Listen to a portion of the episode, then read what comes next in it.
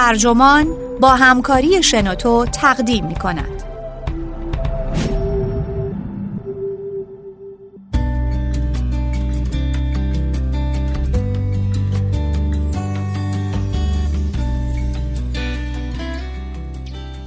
حقیقت رو دوست داریم اما دروغ رو بیشتر. نویسنده ماریا کانیکووا. مترجم علیرضا شفیعی نسب. منبع پولیتیکو. ترجمه شده در وبسایت ترجمان گوگنده اکرم عبدی.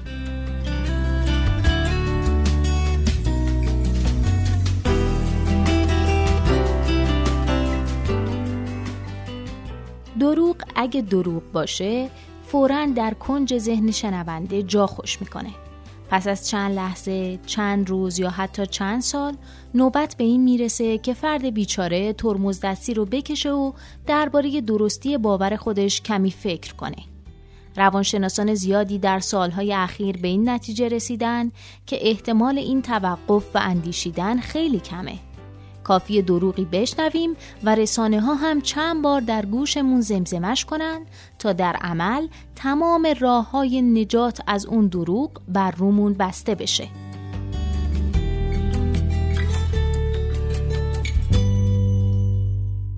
طی دهه ها پژوهشگران با ماهیت دروغ دست و پنجه نرم کردن.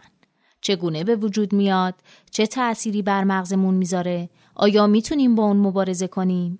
پاسخ این سوالات چندان امیدوار کننده نیست. مبارزه با دروغ طاقت فرساست. دروغ ها اثراتی مخرب دارن و شاید بدتر از همه این که اگر محتواشون در تلقی مردم از خودشون به خوبی تنین انداز بشه اصلاح اونها تقریبا غیر ممکن خواهد بود. وقتی یه دروغ به مغزتون می‌رسه چه اتفاقی میافته؟ مدلی رو که حالا معیار محسوب میشه اولین بار روانشناس دانشگاه هاروارد دنیل گیلبرت بیش از 20 سال پیش ارائه کرد. گیلبرت استدلال می‌کنه که افراد دنیا رو در دو گام می‌بینه. ابتدا لحظه کوتاه دروغ رو به عنوان حقیقت میپذیریم. به منظور درک چیزی اول باید اون رو قبول کنیم. مثلا اگه کسی فرزند به ما بگه در شمارش آرای ریاست جمهوری در ویرجینیا تقلب شده باید لحظه ای بپذیریم که این تقلب واقعا اتفاق افتاده. اون وقته که گام دوم رو برمیداریم. یا فرایند تصدیق ذهنی رو کامل می‌کنیم و میگیم بله تقلب یا اون رو رد می‌کنیم و میگیم چی؟ امکان نداره. گام اول بخش طبیعی از تفکره که خودکار و بدون هیچ گونه تلاش صورت می‌گیره. اما متاسفانه گام دوم می‌تونه به آسانی دچار اختلال بشه. گام دوم نیازمند تلاشه. باید به طور فعال انتخاب کنیم که هر سخن رو بپذیریم یا رد کنیم. در برخی شرایط این راستی آزمایی رخ نمیده.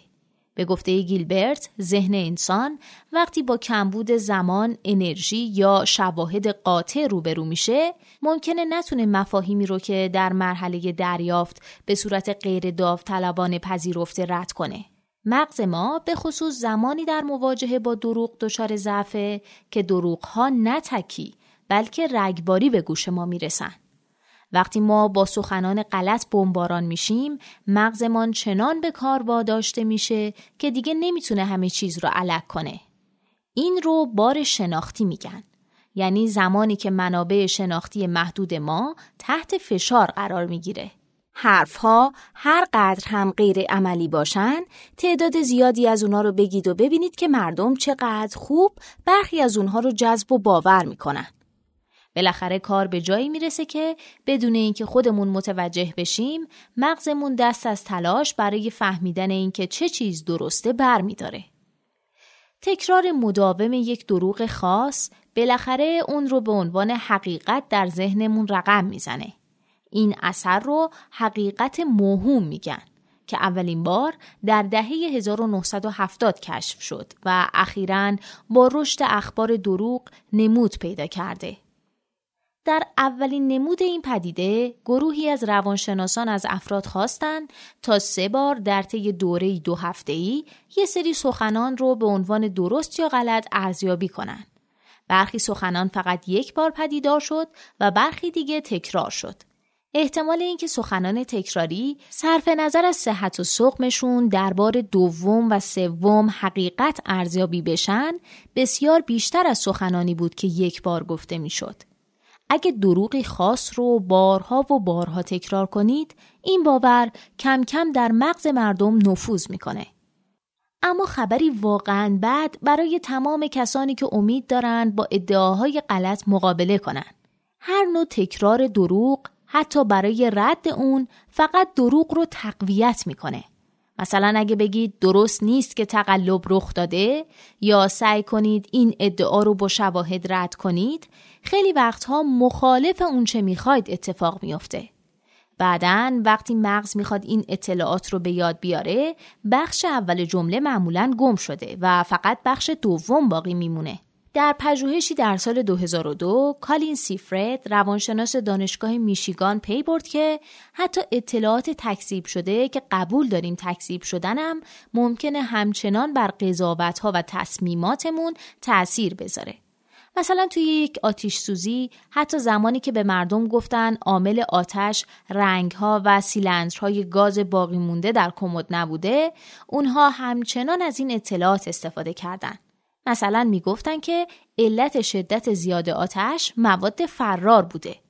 در حالی که اصلاحیه این اطلاعات رو هم قبول کردند. وقتی تناقض پاسخهاشون به اونها گوش زد می‌شد چیزهایی می‌گفتن مثل اینکه ابتدا سیلندرها و قوطیها در کمد بودن اما سپس اونها رو برداشتن. این کار باعث ایجاد یه فکت جدید میشه که تبیین می‌کنه چرا اونها همچنان به اطلاعات غلط اتکا می‌کنن. در سیاست اطلاعات غلط قدرت خاصی داره.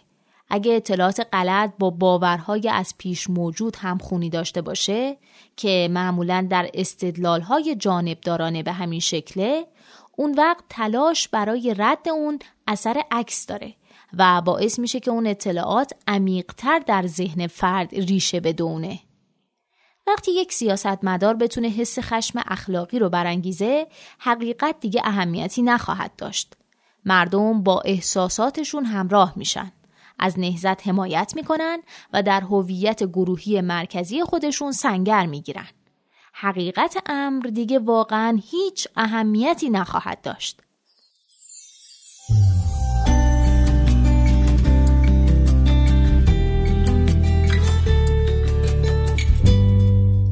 برندن نایهان پژوهشگر علوم سیاسی در دانشگاه دارتموسه که به مطالعه باورهای غلط می‌پردازه.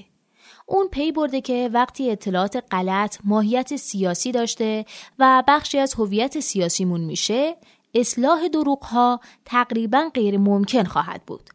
مثلا مردم مقاله خونده بودن که با سخن جورج بوش آغاز می‌شد.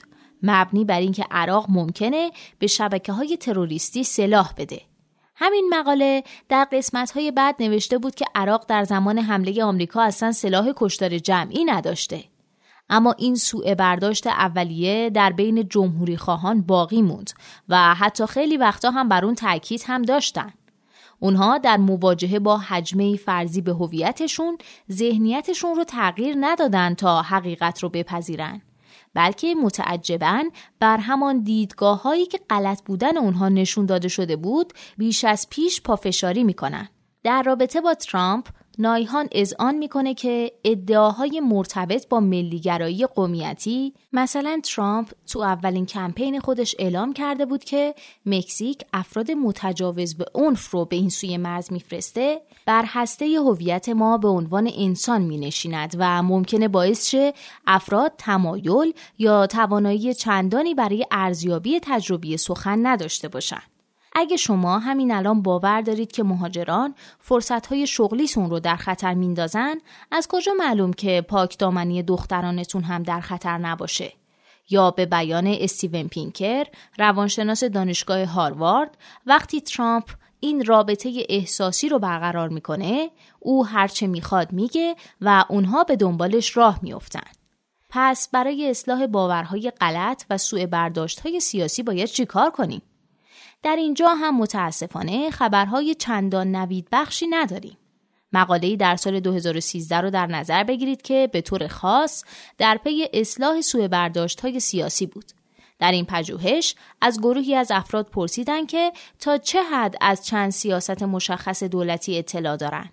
بعد از سوالات همه شرکت کنندگان مقاله خبری رو خوندن که مخصوص این پژوهش نوشته شده بود و سیاست مورد نظر رو شرح می‌داد. بعد از اون هر شرکت کننده اصلاحیه‌ای بر این مقاله مشاهده کرد که می‌گفت این مقاله تعدادی اشتباه عینی داشته و این اشتباهات رو توضیح می‌داد. اما تنها کسانی که پس از خوندن اصلاحیه واقعا باورهای غلطشون رو تغییر دادن اونهایی بودن که ایدئولوژی های سیاسیشون از قبل با اطلاعات درست همخانی داشت اما آنها که باورهایشان خلاف این اصلاحیه بود چی اونها نظرشون رو در مورد صحت روزنامه تغییر دادن که می‌تونه چنین اصلاحیه دروغی منتشر کنه. اما واقعیت ترسناکتر اینه که دروغگو ممکنه مغز همه ما رو استعمار کنه. وقتی در محیطی هستیم که رئیس اون مرتبا دروغ میگه اتفاق وحشتناکی میفته دیگه به اون دروغگو به عنوان یک دروغگو واکنش نشون نمیدیم. دروغگویی او عادی میشه. حتی احتمال اینکه خودمونم دروغ بگیم بیشتر میشه. فایری کوشمن روانشناس اخلاقی دانشگاه هاروارد معتقده شهود اخلاقی ما رو از بازیهایی منحرف می‌کنن که انجام میدیم اگه ما رو در محیطی قرار بدن که مجموع صفر و بخور تا خورده نشی باشه به زبان نظریه بازی به پناهندگانی شهودی تبدیل میشیم. یعنی غریزه اولمون اینه که با دیگران همکاری نکنیم بلکه بر اساس منفعت شخصیمون عمل کنیم. این می‌تونه باعث شه خودمونم دروغ ها رو اشاعه بدیم کوشمن میگه که این جهان بینی مجموع صفر من پیروز شم تو شکست خورده ای در فرهنگ های شایع تره که حاکمیت قانون در اونها ضعیف، فساد بالا و اعتماد عمومی کمه. واقعیت تأصف بار اینه که تلقی ما از حقیقت بسیار بیشتر از اونچه مایلیم بپذیریم شکننده است. به خصوص در عرصه سیاسی و به خصوص وقتی فردی صاحب قدرت این تلقی حقیقت رو تحریف می‌کنه. به قول الکساندر بین، فیلسوف قرن 19 اسکاتلند، بزرگترین اشتباه ذهن انسان باور زیاده از حده. باورهای غلط رو وقتی نهادینه بشن سخت میشه اصلاح کرد.